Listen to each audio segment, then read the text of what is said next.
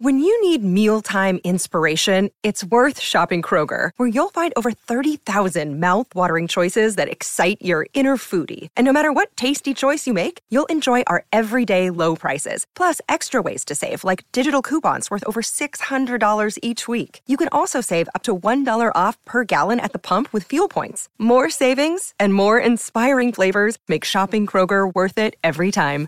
Kroger, fresh for everyone. Fuel restrictions apply.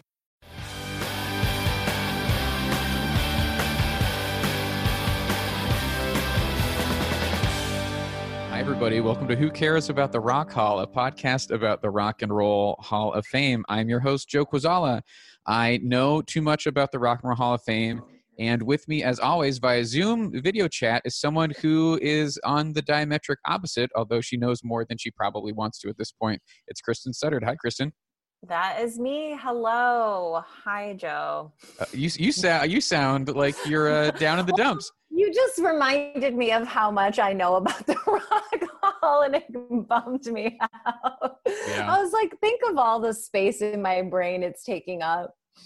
Yeah, so many other things that you could devote your time and energy to, and yet here I am forcing you to do this on a weekly basis. At this point, for well over two years.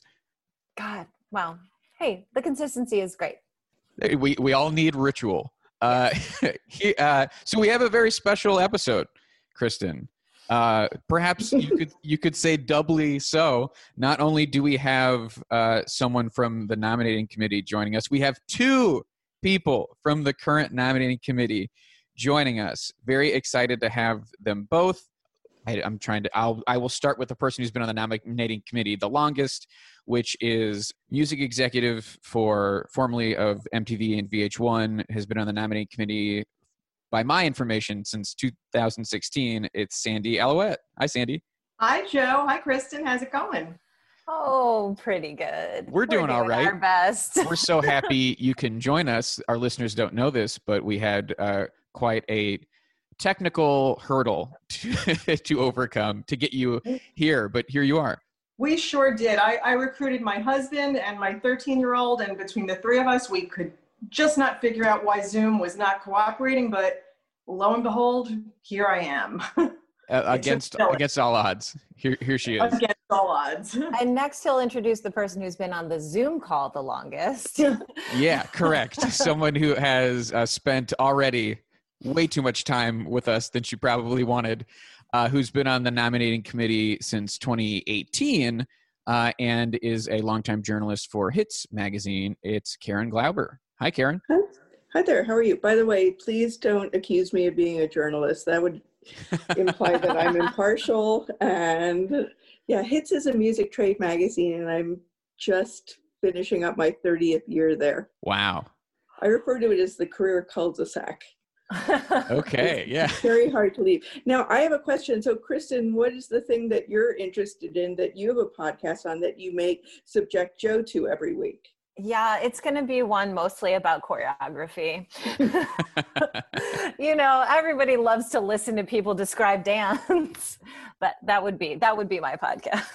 Well, Sandy and I studied under Twyla, so we may, but we did not. But we may bust That'd be out some amazing. moves. I went like no, mostly what I taught what I bring to this podcast is a wide knowledge of who choreographed what music video and how they looked doing it. Yeah, when Janet was inducted uh, in 2019, we we certainly covered the what Kristen refers to as the eras of the different The- choreographers for Janet. There are many, yeah. was news to me. Uh, but uh, Karen, if if I can't call you a journalist, do you have a, a term that you prefer? The interface between art and commerce. Okay, Does that work? I mean that's up to you. Um, How the, the goddess of the unrecouped? oh wow, yeah, this is this got work? very poetic. Something like that. Uh, the A- cockroach anything. of modern rock. Anything rock. but a journalist. She'd Yeah, rather I be a cockroach of modern rock than a journalist. Thank you Yeah. very much. Yeah. Uh, well, I want to talk about. Uh, I gave you obviously both brief introductions, but I would like to give you guys an opportunity, especially for our listeners who do not know you, to give kind of your backstory of your involvement in the music industry. And we can we can start with you, Sandy. Sure. Um, well, I've been in the music industry for, gosh, over 30 years now, um, starting in the early ish 80s, working at a radio station. Um, and then that was a short stint. And then, really, the bulk of my career, or I should say, the most illustrious of my career, was working under Seymour Stein at Sire Records. I was at Sire with a little bit of reprise, but really mostly Sire from 1985 to 2000. And I'll, I'll circle back to that in a moment because Seymour really is the connective tissue to the Rock and Roll Hall of Fame. After I left my record label stint, I worked at VH1 and MTV from 2000 till top of 2017. And currently I'm a freelance talent booker and producer. Um, so that's, that's me in a nutshell.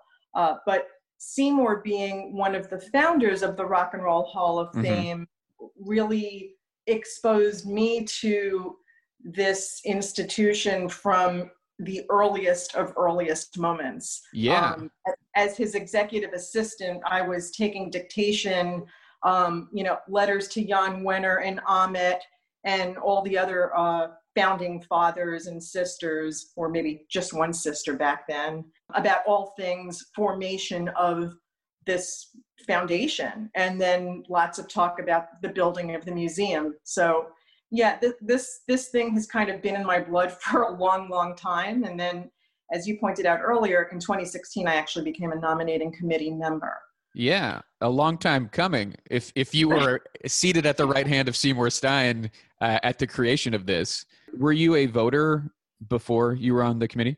I was not. Nope, I was. Whoa! Some... Jumped Whoa. to varsity, straight to the pros. yes, I was not a voter, but I did feel really up close and personal, and certainly had the pleasure and privilege of getting to go to all of the induction ceremonies. Um, yes. Starting out usher, like literally signing people in and telling them what table and rubber chicken they could, you know, go to. Yeah. Um, I, I grew through the ranks and grew up and around um, all of it. You know, Seymour's hard hat from the ground cutting ceremony in Cleveland sat on my desk for years. Wow. Oh, wow. Joe's going to be bidding on that on eBay someday. yeah. Do we know where that? Do we know where that hat is now? You know, I, I wish I had my little grubby paws on it. I think Seymour probably does. Yeah. And so, Karen, let's uh, let's pivot to you at that at that point, let's say late '80s, when the Rock and Roll Hall of Fame becomes a thing, where are you in your? I was working at A and M Records, and I was running the new music marketing department and signing a lot of alternative acts and working with tons and tons of alternative bands. Usually, there'd be an extra ticket when the executives would get to go. There'd be one ticket that would stick me in the back Mm-hmm. And I always wanted to go because it was the same kind of thing. Like when I was a kid, I used to do fake A and R. Like when I was a little kid, I was like, if I had a label, what bands would I sign? And then once the Rock and Roll Hall of Fame existed, and I went to college in Oberlin, so and I got my start at A and M Records in Cleveland, so I have an enormous oh, affinity oh, yeah. for Cleveland and that scene. And I had booked a club in Cleveland. I knew, so I had spent a lot of time in sort of that scene. So that was kind of exciting to me. But when the the Hall of Fame started, I would be like, who would I want to put in the Rock and Roll Hall of Fame? That was my idea of fun, is to create lists of artists that I would want to be in. Oh, and you are speaking Joe's language. yeah, yeah, sorry about that. I love it. No, no, I think it's great. I think it's great. I think it's probably very validating and edifying for Joe to hear that other people uh, would make Hall of Fame fantasy lists. Uh, it's why we started the podcast to seek out uh, weirdos like yourselves. Thank you. You know, like my background's college radio, and my background is always independent and alternative music. So I'm a music nerd, and there are certainly certain ones among us who hang out in record stores are very it's almost like the scene in diner where he just won't have anybody touching his records i am that person i've never merged my collection with anybody i am very very specific about my opinions on music and, and how things should be so after eight years at A&M and, you know, sitting in the back with the with the wait staff. When I moved over to Hits, I was invited to go to the Rock and Roll Hall of Fame with an old boss of mine who was managing a brand new band called the Counting Crows. And they were going to be performing for Van Morrison's induction. Right. We And actually I talked got- to Joel Gallen about this uh, when he was. Yeah, so I show a few got to go and sat with the band because I was getting to know them, was kind of friends with them. It was way before the record had come out. And I had a slightly better table, not great, but slightly better. incrementally And- making your way. You know, it became kind of aspirational. You know, some people want nice jewelry, cars, whatever. I always wanted a seat at the table. This is, was like my fantasy, my fantasy league uh, would be the Rock and Roll Hall of Fame. And through someone that Sandy and I both know, Rick Krim. He was also a I friend of ours. We also know Rick, yeah. Yeah, right. So I bugged Rick to be a voter for the longest time. Finally, maybe four or five years ago, he let me be a voter. Mhm. So that's all it takes is to bug I was Rick. like, Joe, exactly. And we've already bugged Rick several times. Well, I had. I have a title that's sort of impressive to those that don't know what I actually do. So Mhm. it seems like he could justify putting it through. And yeah, then cockroach Sandy, of modern rock. Yes, it's very good. And then there's a president in there, some company, president of his Mm-hmm. magazine. So for whatever that's worth, that he could push that through. Through and I knew Sandy a little bit through Rick, and just by visiting VH1 and we'd see each other, we always kind of I always had enormous admiration for her, but she always talked to my bosses. So we were not close, but she advocated for me to be on the nominating committee. So she's the reason I'm there. Well, hey, that's really sweet. She, she went straight to varsity and she looked back and said, "Who can I bring up from the from the minors?" the back of the room, yeah. that's. I'm making a lot of sports analogies, which is incredibly unlike me. but But yeah, I don't know. it It's working. feels right. I think it's working, and I don't think I've said anything wrong yet. Like in, I, I haven't made an incorrect reference, so that feels good. Yeah, if Kristen, if you're messing up, we'll have our listeners tweet at us. Uh, please let us know if any analogies, because they're the ones who would definitely know. The rock hall Oh, nerds are yeah. definitely ones who We would know come- sports. Sandy, you you join, and then a, a few years later, Karen joins. Do you do you guys feel like you are allies in the nominating committee? Uh, I certainly would say so. I mean, Karen and I, you know, w- we walk into that boardroom, the nominating committee annual meeting, and we're like, all right, we have to sit next to each other or at least just one person apart. And I think forming alliances really, I think, makes it different. It's, you know, not to sound so hokey, but, you know, I think the moral support of knowing that there's someone else in the room who shares your vision or who champions the folks that you're behind really makes a difference. And, you know, rah rah female energy in that room. There's not a lot of us. And I'm a I'm a girl's girl, so I, I definitely enjoy having Karen's energy in that room. Yeah, that that's great. I can imagine being in that room, regardless of who you are, it could feel judgmental, just because you you have a lot of people, uh, and a lot of them literally are critics. The word critic is in what they do, so there's a critical eye kind of looking at you, and to have someone there that is going to smile when you're talking, I yeah, it seems seems like a, a good thing to have. Yes, I, I don't mean to paint a picture, and Karen can certainly, I hope, echo this. It's not a scary room. It's just one of those jaw dropping, like awe inspiring gathering of folks. I mean, no one sitting at that big table is there sort of haphazardly, you know, and, and there are folks in that room that I've looked up to and admired or listened to on the radio or, who- or you know, read articles from and I almost have that pinching myself moment, you know, every minute I'm there, like, I'm not worthy to be in this room. Like, this is heavy hitter USA. it's it's numbing in a way because there these are people that I've written. There's even people that I've written fan letters to as as Oh, a youngin, and people who work with artists who are so important to my life. You know, like a Jon Landau, because Spring. I grew up on the East Coast, so Springsteen was, has been part of my life since his first record came out. So to be in that room with him, or to be in the room with some of the other people that are there, that some of them are actually friends of mine, musicians that I've known, but it's just, it's heavy. And yes, there's that moment of why am I there? And then you have to just say, well, why shouldn't I be there? Exactly. It's sort of the way I've taken my, I've approached my career, which is, you, you may think it's, I mean, I worked at a record company with all men, and I'd be sitting at these marketing meetings, and they would be like, why is she here? And it never once occurred to me that I shouldn't be there, which drove them crazy. They hated that.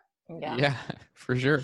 I don't think when you talk about women, I don't think any woman should ever enter a room, whether it's the nominating committee or wherever they are, and feel like they have to justify their reason for being there.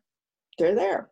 Yeah. Yeah, and there's also this moment, you know, the question of because it is such a male room and it's such a male uh, environment, it's kind of like there's a pressure to, in some way, prove yourself or to look out for each other or whatever. And like, yeah, I look forward to a day when there isn't that, when it's just face value. Nobody would question why there would be parity, like why there would be equal amount of men and women, or why there would be more women than men. Or you wouldn't assume too that the women would have to look out for each other. Because right now it, it, it can feel that way, I, it, or it sounds that it, it can. And I know from experience in comedy, it can feel that way. Mhm. But um, Well, know, that's actually very different than it was when I was coming up in the industry, where women were competing for these limited spaces. And the same way with women who would be inducted to, into any kind of, whether it's Rock and Roll Hall of Fame or Grammy nominations or whatever, it's there should be competition. But I think, especially in the last maybe five years or so, I think women have found that if they work together, that working against each other is a dynamic that men have set up. That there can Yeah. only be one room, woman in the room, or one, one woman woman on a committee, or one woman who's is um, inducted into anything at any given year. So yeah. I think it's changing. Oh, I also think what an interesting uh, segue and topic to talk about too with the female inductees and the dearth of them, you know, and that idea, it, it can really seem that way when you look at the complete history of this institution that it feels, it can feel like there's a token slot. You know, you can have one woman, maybe two, but you can, I mean, has there ever been more than two inducted in a year? Joe will know. I mean, if you think about like Heart, which has two women, and then Donna No, Summer was I also that year. But You mean separate Yeah. inductees. Um, you'd you'd have to like like uh, we talked about '93, where you have like Etta James and you have Ruth Brown, and then there are women in Sly and the Family Stone, although they aren't like at the front. So like Yeah, you'd have to sly. they're Yeah, they don't have their literal name. Yeah. You you have to dig around, but it it doesn't happen that frequently. It, like again, you have to get lower onto the the list of band members to to get hit those numbers. I think in any me and Sandy can speak to this better than I, but I think when you walk into that meeting, I think there's some awareness of, of where things are in the world culturally and where they are in music culturally at that very moment. And I think you have to be aware of it. And then there's other considerations, personal considerations, or who have we missed? Mhm. Who should be in that is hasn't had that opportunity yet. I mean, if you look at, we take it to the Grammys a second, if you look at all the nominees for the rock performance of the Grammys are all women this year. Is Mhm. that a conscious effort on- on their behalf? My guess is yes. That was something that they chose to do. I guess a thing that I I am curious about too that I wonder I feel often like it falls to women to advocate for women and I I don't think that's necessarily fair and I don't want to um pigeonhole you guys to be like, "Oh, so how do you feel about the number of women who have been included?" I ask these questions to the men as well. I wish that I did that that it didn't feel like, "Oh, great, we have two women on from the nomcom like I've got to really ask them all my questions about women's inclusion in the hall and gender parity as far as the nominees are concerned and the inductees are concerned, you know, because we hear, I hear a lot, you know, that like, you know, we nominate and then it's up to the voters. The voters, we just like let the voters decide. And I hear that and stuff, but you know, then sometimes do you do a Grammys and make all female nominees? You know, do you make all nominees of color? I talk about this a lot that I think that the only way to really do some major course correction would be to have ballots that are incredibly stacked and loaded to to make that happen. That's I mean, one thing I will say kind of in defense of how it all shakes out in that room, it, it really doesn't fall um, along party lines. And I'll, and I'll give you like a real example. My very first year in that room in 2016, I, I decided I'm, I'm going to advocate for Janet Jackson. And it just it didn't didn't work out that year. A few years later, a gentleman in the room advocated for Janet, and she did end up on the ballot, and the rest is history. There are folks in that room who you would think would only advocate for rock from the late 60s to late 70s, and then they'll just throw a complete curveball and advocate for a, you know an alt country legend. So I do think how do I word this? I just think that that's sort of a pleasant residue, if you will, of of how it works in the room. Yeah, and it should not be like Kristen was saying. It, the idea of having a good, varied uh, ballot with a lot of different genres and female representation and representation from groups and artists that aren't just white should fall on everyone. Like that is a responsibility for everyone and to put that and to tokenize it, it is a disservice and it doesn't really accomplish anything. So you you mentioned that you you brought up janet at yeah. one point and we applaud you and we thank you.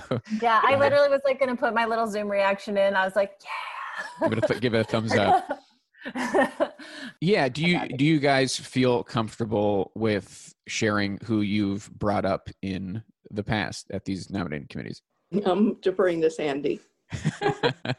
well, I'm, I'm going to answer your question with a question. I know you've spoken with the likes of Rick and probably Amy. some other, have others um yeah you know some have and some haven't seymour always tells us exactly who he's going to bring up uh, and he comes with a folded sheet of notebook paper and crinkles it out and tells us i think rick has taken credit for in the past prog rock acts. He made, he kind of made that pretty clear that like Genesis yes, and yes Rush, was all his for sure. Yes, yeah, that that was you know you can you can thank him. and let the cat out of the bag as far as Janet goes, and um, I'll I'll let another cat out of the bag. For for years, I wore the Depeche Mode shirt, hat, flag. Um, and and really felt strongly and then i would you know each year think, well, do I bring him up again? Like maybe the universe is saying not so much, but I didn't want to jump ship because I really believed strongly. And mind you, others in the room did as well. You know, I think rarely is it a case of there's just one lone ranger just advocating for an artist without any amount of consensus. But, you know, I, I worked with these guys over my many years at Sire um, so I certainly had that relationship. I'm a fan, and I really believed in their rightful place in the Hall of Fame. So I'm just thrilled that it, it finally worked out. Planets aligned. Yeah. Definitely. And yeah, the oh, the only thing is that we didn't get a performance, and that's the the big bummer. But the heartache of yeah, the heartache of 2020 for sure. I loved their acceptance speech though. Their zoom acceptance speech was a true highlight for me. I thought you could tell how much they really like each other and it was just so sweet to see them like interact in a genuine way. That was and i liked the the documentary about them too. The i thought it really gave me an insight into why there's been a lot of great feedback even though it doesn't exactly capture the energy of being in the room but there was a lot of great feedback about the way they handled this year's induction. And I think for me, even someone in the business, I learned about, I know way more about the Doobie Brothers than I did before. And certainly Notorious B.I.G. I know, I mean, I came away just loving him and doing the deep dive into his music that I probably hadn't done before. So I thought it was handled, I thought Joel Gallen did just an incredible job on it. Agreed. Yeah the the task at hand was not an easy one and and what what they pulled off. It, it was uh it was good and i think it will that ceremony will probably withstand the test of time better than even though i prefer obviously the live ceremonies and i think that is really the the draw for the entire reason why any of this happens. There's something about this this year's that i think will it'll exist as both like a representation of what 2020 was and it, w- i think can also be obviously enjoyed just on the level of it being like a, a fun rock doc. Uh, karen sandy was a nice Yes. she sandy was nice enough to tell us who she has advocated for in the past. Would you you- would you like to take a moment and also maybe reveal anything look, I, I- think I, it's weird when we talk about people advocating for artists in the '60s and the '70s. You know, I I will always be think about the influencers. You know, the real influencers, and not so. Yeah, I don't know how many Instagram followers they have, but I, you know, will certainly support anyone advocating for Roxy Music or T Rex. You know, those were two that definitely I thought deserved to be in. There's always a strong sense in the room that this will be the MC5's year. Um, you know Right. that, and How many times you have they been nominated? Is it like 30? Five. It's not. Susan Lucci territory for sure. You know, I will. I was not wearing my Todd Rundgren sweatshirt today because it was a little warm, but I will always. You know, for me, that is my cause celeb. Is is Todd Rundgren in the Rock and Roll Hall of Fame? I Mhm. always think he's already in. Every single. Yeah, Kristen every seems to forget. Every year when we do the draft, I I either I pick him, I bet on him, or I assume that he has been inducted, and it hasn't happened yet. Th- that happens so often. I- I'll be driving with my husband, listening to some classic rock, and he'll turn to me or vice versa, like he's in or she's in or they're in, right? It's like, uh, yeah. And then you Google, and it's like, wait, no, that Mhm. happens a lot. Yeah, now I- you can just text Joe. You don't Right. even have to Google. Now that you I've have become phone that- that function for a lot of people. That's like really a lot of our friends are texting Joe, like, "Oh yeah, so uh, this person's in, right?" I am pretty good at, at being able to give the binary of yes, no on on anybody. We have a lot to talk about. Why don't we take a quick break though, uh, and then when we come back, we will keep this discussion going. So don't go anywhere.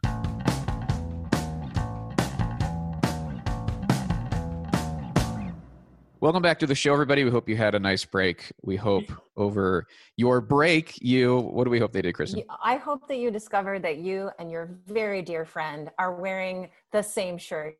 I hope you really enjoyed it. Hope- Well, look, all the men would wear Armani suits as their uniform for so many years in the music business. And there's a brand called R13 that both Sandy and I are fans of independently. But the first time I think we went into a meeting, we are both wearing the brand, and it's become sort of a thing. And this is, although I- Billie Eilish is totally rocking, she's completely stolen our look she's been rocking the R13. I mean, she's absolutely. She has. She really. She has a lot of nerve, really. when you get right down to it. You heard it I here. mean- We just broke the story. We know we know who her uh, fashion icon truly is. yeah, the, the it's true style dynamic icons. Duo of Obviously. Karen. Um, are, are Definitely. these are these shirts R thirteen? Are they right now? Yeah, they are. Okay. And there is an. I was thinking of you, Joe, because I have the R13 Love Will Tear Us Apart sweatshirt, and we had had a conversation, which you see as an omission as being um, Joy Division New Order Yes, I do. from the Absolutely. Hall of Fame. So uh, if it was not 80 degrees here today, I would have been wearing my R13 size small, which comes down to my knees. Tear us apart sweatshirt that you can get on when they they will uh, text you when they have sales, and that's the best time to buy it. Oh, okay. I'm Yeah, getting in because I want to be part of this little trio of matching shirts as well. I, I We're, really- we're happy to have you. And I we're really actually want it. hoping that someone from R13 um, tunes in and agrees to sponsor us. Yes, Yeah, we there will you wear go. Their, we will wear their stuff everywhere. In This fact, I, when I go to the kitchen, Everywhere. Kitchen, bedroom. Everywhere. Zoom school, whatever it takes, I will absolutely be rocking the R13. and also, you know, the uh, official nomin the nomcom wardrobe provided by R13. I can see it already. It'll be happening.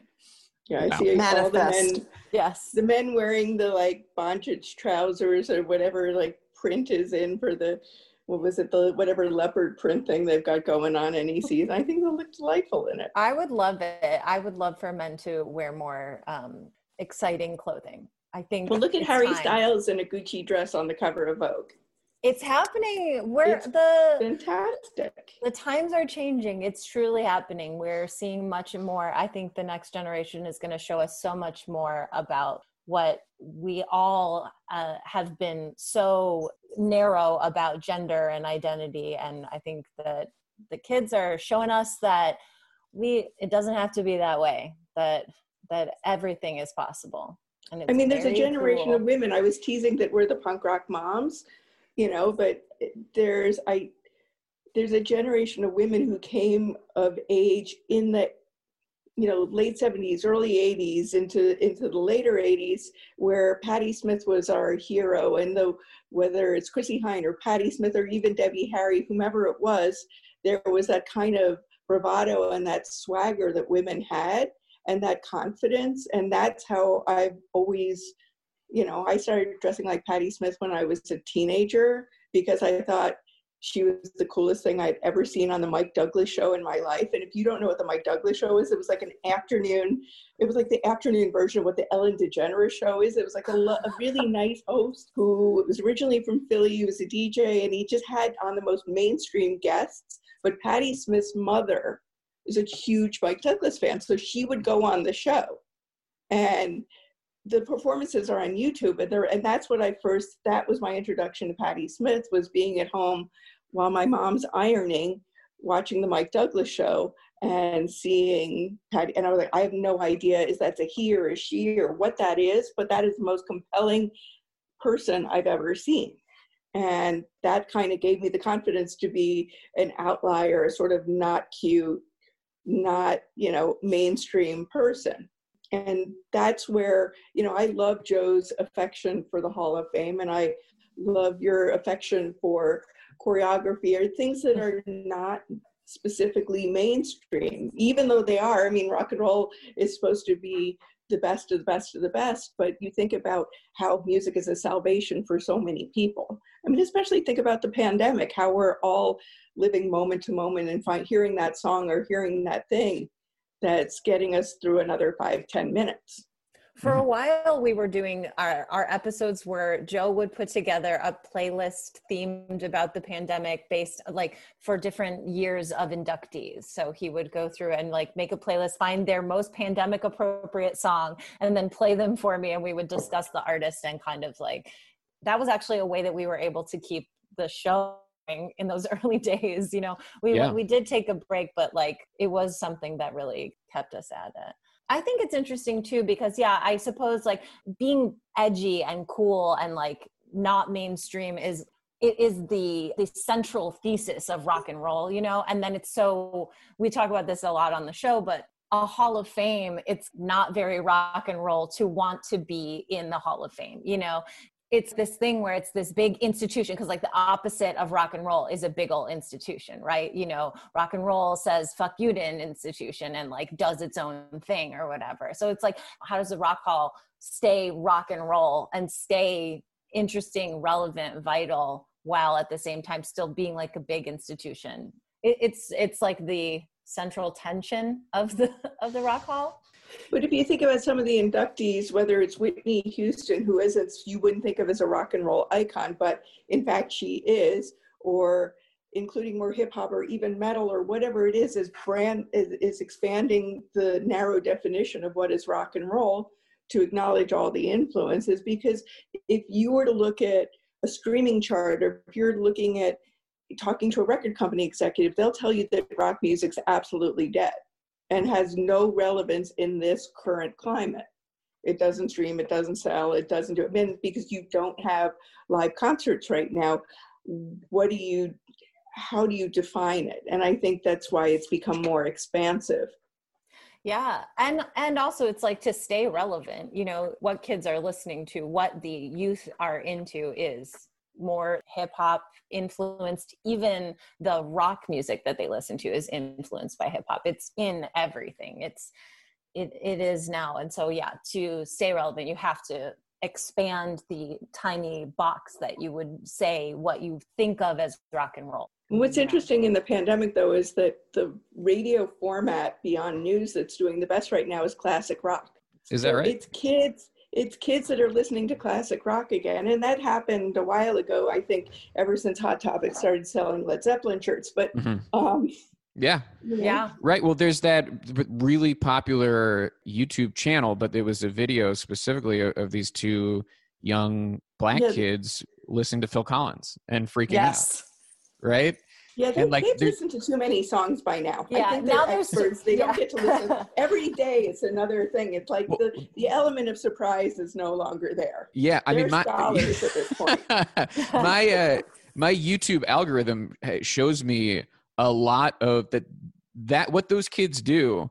So many people do. There are so many YouTube channels of people who it's either they're young or maybe they grew up on hip hop and they're listening to Soundgarden for the first time, and it's that re- it's that reaction thing of them listening and going like, okay, oh hell yeah, That's why you have children.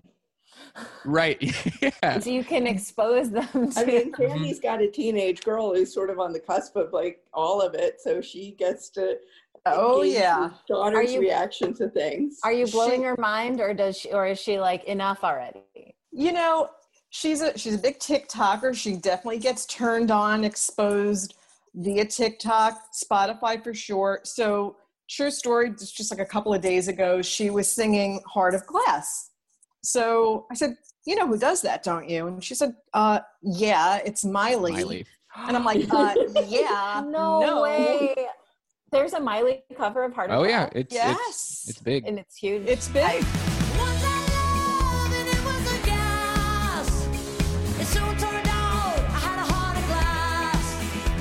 So, you know, I seize the moment. I'm like, let me play the real Heart of Glass for you, the original Blondie, Debbie Harry. Look, here's a picture of mommy with Debbie Harry. And she's like, why does your hair look like that?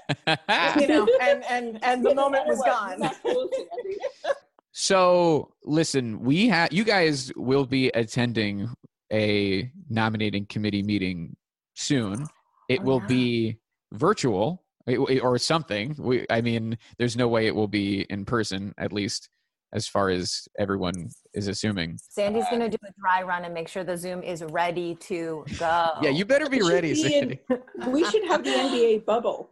Yeah, let let Brilliant. for the nominating committee uh, exclusively get to have a bubble at Disney World. I think that's a good idea. I think it's a great idea. I'm for Um, it. you've got a committee meeting coming up. I'm just curious. All right, where where's your head at? You're coming into this. You're going to have to bring up some artists. Is your mind already made up? Are you thinking? I mean, do you have names in from previous years that you know you're committed to? What's uh, what's going on? Yeah, I, I have an idea. I think I'm going to stick with someone who I've been championing for the past few years. Um, I just feel like it would be a disservice to kind of abandon. And then, you know, for my second, it really is a toss up. It's it comes down to again driving, listening to the radio. Oh my God, how could this so and so not be in? I have to Yeah. wave the flag. It also Um, depends on who's eligible this year for the first time. You take that into consideration. You know, I know that I assume that a number of people will bring Jay Z up right away. Yeah, that seems he like a lot. be in. And we're, we're talking, I like the things that I, when I talk about influencers, I, I think you also have to balance it with do these artists have, could there be enough of a consensus to actually vote them in? Yeah. You want to be obscure and waste your nomination, mhm. you know, for the things that you're passionate about and that maybe deserve to be in but don't have that mainstream appeal. I don't know.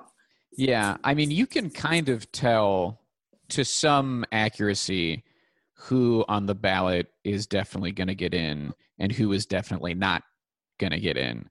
So, and then there, the tricky area is the stuff in between.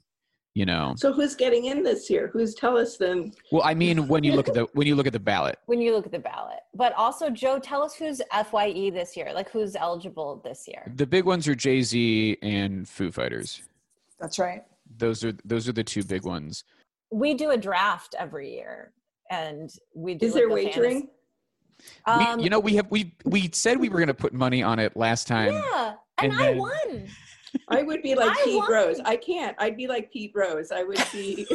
I'd be thrown out forever. I'd be Right.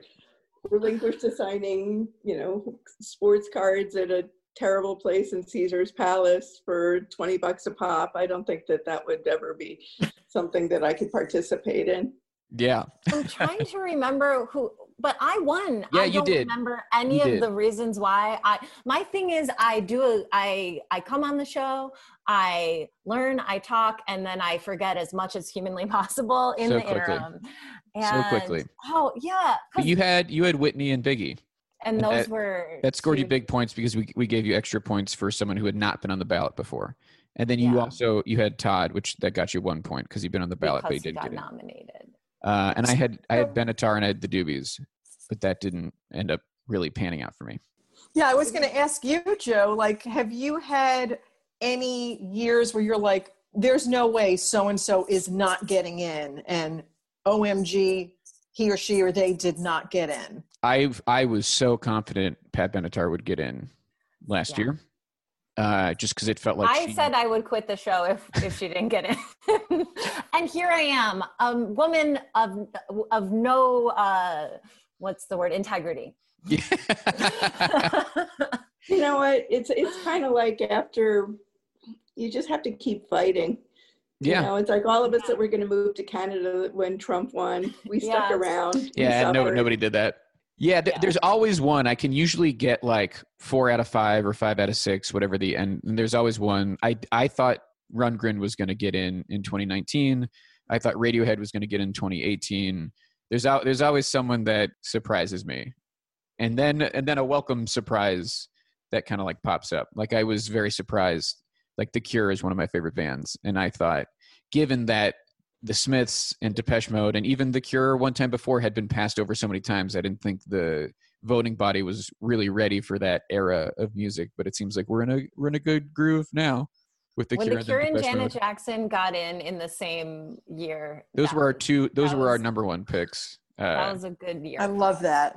long yeah. before long before the ballot had even come out, we were we were praying. I was was praying for the zombies for years oh yeah, we were really glad. because I knew how much they wanted it, hmm Yeah. how important it was to them, and that's worth a lot. And same, you know, when the cars didn't get in the first year, and I knew how much it meant to some of those members to be in, that it was really very exciting to see them be acknowledged the following year. and you kind of get why Radiohead, a, a band that should have gotten in their first year of eligibility, but we're very publicly like, we're not gonna go. You you can kind of see why then people would be less inclined to to vote for them. I don't know, Sandy. Do you think that's the case?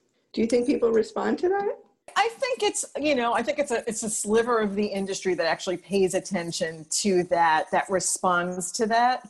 I, I don't know. I, I'd like to think that that's not the the nail in the coffin. Sure, like Yeah, Radiohead likewise. and got in the next year. You know, I th- I think it can maybe it can delay or it can it can be a little bit of a stumbling block. So listen, there's a there's a nominating committee meeting coming up. You may you guys maybe don't have your choices. You're talking to some people who think about this year round.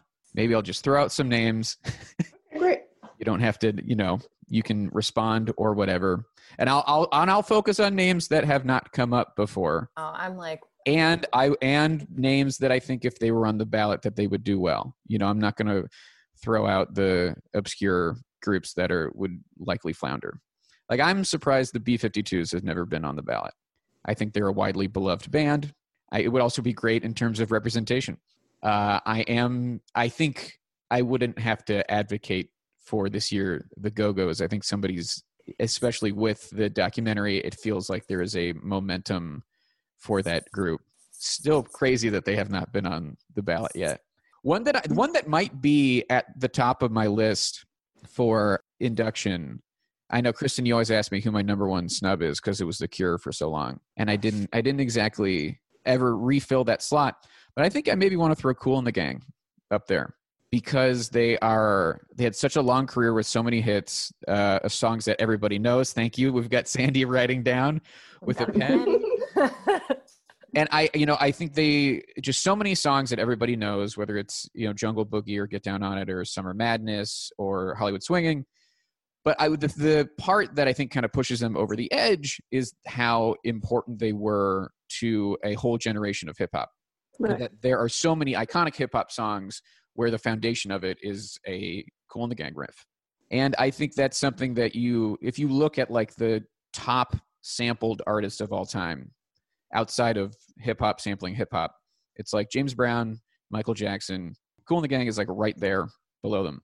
And then just I, I, I've uh, gone on about this uh, so many times with Karen on the phone before uh, Joy Division New Order. Uh, Joy Division New just- Order. They seem like if you're going to do The Cure and then Depeche Mode, it's like next is either going to be The Smiths or Joy Division New Order. And I feel very strongly about that slash with Joy Division New Order. To separate them would be pointless. Uh, and then I'll just I'll run these down real quick. I did write them down. Whatever. I'm a dork. uh, I love it. uh, Cher, Carly Simon, Barry White, George Michael, and then I and then there's you know there's a few others that I I got to imagine are going to come up soon, like Mariah Carey and Outkast. oh, it'd be so great. Oh, I gotta, I gotta give it to you. You made a really compelling case on Kool and the Gang. I, I admittedly would not have thought of them off the bat, but Mhm. I, I like where you're going there, Joe. Thank you. And I feel the same way about Joy Division New Order. I think that's also very compelling. And Kristen, your list? Oh no, I just uh, really want Pat Benatar and Chaka Khan to get in. they, I, I really, really, really, really want them in. I, as I, the more I think about it, the more I want them in. That, that's my list. My list is those two. I want them back Yeah. on the ballot, and I want them both in. Uh, I don't care how it has to happen, even if you have to put Neil Giral- Giraldi and Rufus in. Like, let's do it. Yeah, if you have to attach men to them. like, fine. uh, but put them in. I love them, and they're very important. Yeah, I get this. I think there's with Chaka, my sense has always been that Rufus is probably they have the better body of work, but that is a hindrance on the ballot because I think the name Chaka Khan is going to attract more voters than just Rufus, which sadly is a little more obscure. But how do you then reconcile? and they've tried it so many ways. I mean, how many times has uh, in It's- total? It's been done? Rufus four times, Chaka by herself twice. So they've they've tried it a multitude of ways, and I'm just like, what what's happening here? Let's go. So Chaka and Pat are my are my they're my current torches. For a while, it was Whitney. Whitney and Janet have were my two that I was like, please, how let's go. And so now that they're in, I can move my attention over to Pat, to Pat and Chaka. Mhm. And the Go Go's, gosh, yeah, I really do think that they have a good shot this year. I, I totally agree. Yep, the, the whole the zeitgeist, right? I think yeah, those are just sort of the non-tangible, like what is it in the universe that makes you know a Pat Benatar pop in 2021 where she didn't pop previously? I mean, it's you, you keep slugging at it, right? I mean, Yeah.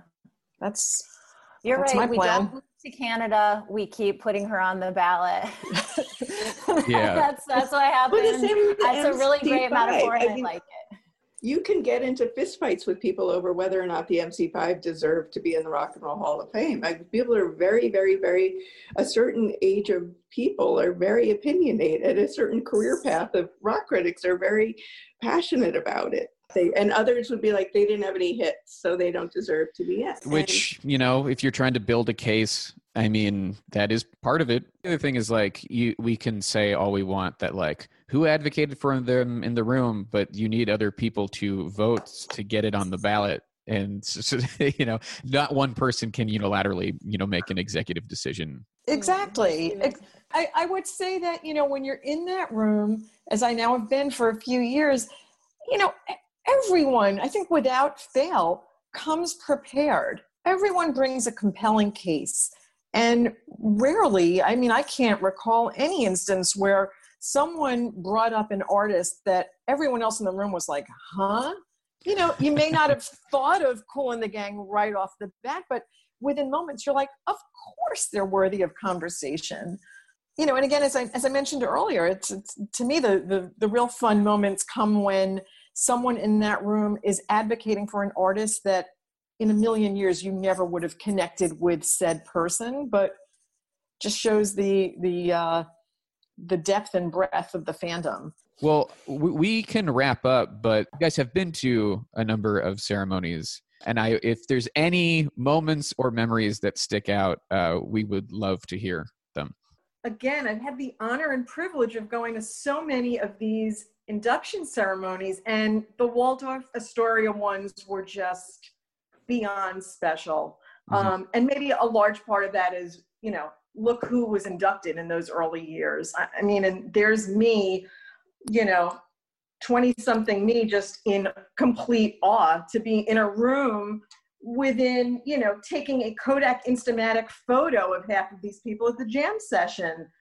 Magical, magical, magical. You know, um, but then jumping ahead, I went to the um, 25th anniversary concert at the Garden in 2009 Mhm. and seeing Springsteen and Patti Smith perform again, like, oh my God. I mean, I was there in the room for While My Guitar Gently Weeps, Dhani Harrison, and Iconics, Prince. yeah. Incredible, I mean, yeah. I honestly, I have chills even thinking about it. And then in 20, was it 2014, Nirvana's year? Yeah. Mhm. Seeing St. Vincent and Joan Jett and Lorde and Kim Gordon all do justice. Just magical. Yeah. That's yeah. Like- you you you've been there for like all the great all, All the the great greatest moments. ones, Yeah. yeah. It, it it is like an embarrassment of riches. And it's like, again, I was, I was a happy little usher back in the early, early days. Like just to be in that room was incredible. And when you look around and see, I mean, I think that the most magical moments have been for me in seeing other musicians geek out for people on the stage. You know, Yeah. seeing Mhm. like Bono in ecstasy watching whomever up on that stage, or seeing, um, you know, I, I'm- I'm blanking on Usually Eddie Vedder. Vedder. is Yeah. usually there going crazy. Usually Eddie Vedder and you know again seeing like my my former boss seymour stein who is a legend in his own right seeing him just literally cry watching people perform on stage i mean it really is a beautiful moment. I know that sounds so hokey but it, it really truly is. And seeing karen and i cry looking at bryan ferry's face on the jumbotron screen at barclays and just salivating. Like it doesn't get better than that. yeah. That was fun. It was really fun.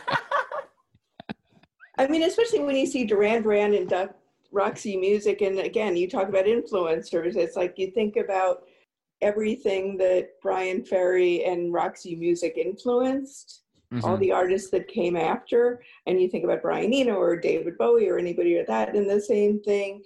You look at the documentary, you look at the package on on T Rex, and you see the influence that he had, and he died so young. And I think that's a part of it is that you know when their lives are cut short so at a, such a young age you think about what their potential would have been Mhm. That was the big takeaway from the Biggie package for me. I when I Definitely. realized that he was only 24, I that's amazing it just shook Amazing. me. I, I I cannot believe it's such a it's such a tragedy to think of what he could have done and been and the music he could be making right now. Mm-hmm. Oh, I hate it. Yeah, but you know, the luckily we the music lives on, and with with things like the Rock Hall, we we get to have greater and deeper appreciation uh, of artists, ones who are with us and ones who uh, we have lost.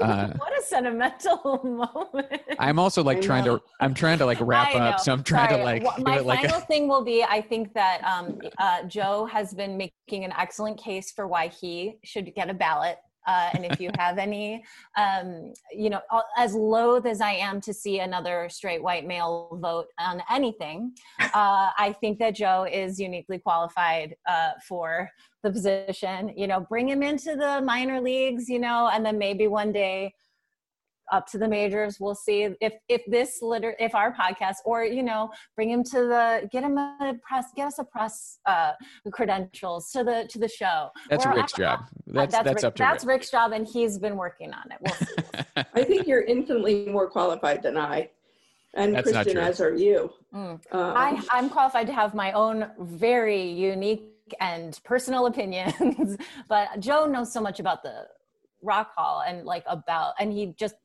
cares so much that like I'm like, oh, he, you know, he'd be a great, he'd he'd be great at having a ballot. I do not disagree with any of the comments just made. Thank you. And I did not pay anyone to say any of these things. I want to I want to make it abundantly clear. I have lost a lot of money on this podcast. uh, well, uh, Sandy and Karen, I want to thank you guys again so much for joining us. This was a, a real treat, and we, we love talking to you guys. Uh, were we fun? Are we allowed to come back? You can Assuming come they back. Still keep. They still let me on the committee next time. what if if they kick you off if they make you the head of the nominating committee i either way you you guys are, are both welcome back whenever Yeah. you want well you can follow our podcast at rock hall pod on twitter and instagram you can email us rockhallpod at gmail.com if you want kristen to see that you're going to need to designate that somewhere in your message subscribe to us on apple podcasts rate and review us five stars only please anything else is rude thank you to mike lloyd for the logo thank you to yusu kim for the music and thank you to Pantheon Podcasts for hosting us. I'm Joe Quazala, I'm Kristen Studard and who cares? about the Rock Hall.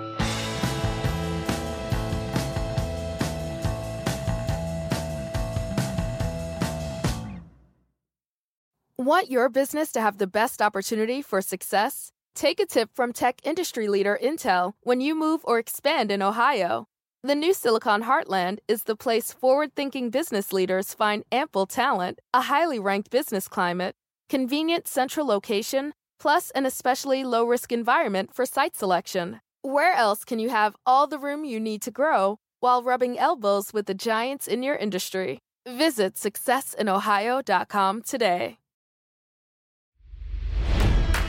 It's NFL draft season, and that means it's time to start thinking about fantasy football. FantasyPoints.com features industry leading experts and prognosticators using proprietary hand charted data to help you score more fantasy points. FantasyPoints.com is the place to go for whatever kind of fantasy football you play. Whether you play fantasy football, daily fantasy sports, or do a little bit of everything, Fantasy Points has the meticulously researched content to guide you to victory. And why wait for the fall? Fantasy Points also covers the new spring football league, the UFL. Join the guru, John Hansen, Scott Barrett, Joe Dolan, and other massive names in the fantasy football universe with an exclusive offer. Use code Pantheon for 15% off any fantasy points package, including the all in package, with access to every article, tool, and data nugget that Fantasy Points has to offer. That's fantasypoints.com and code Pantheon for 15% off at Fantasy Points. Fantasypoints.com, code Pantheon. Score more fantasy points.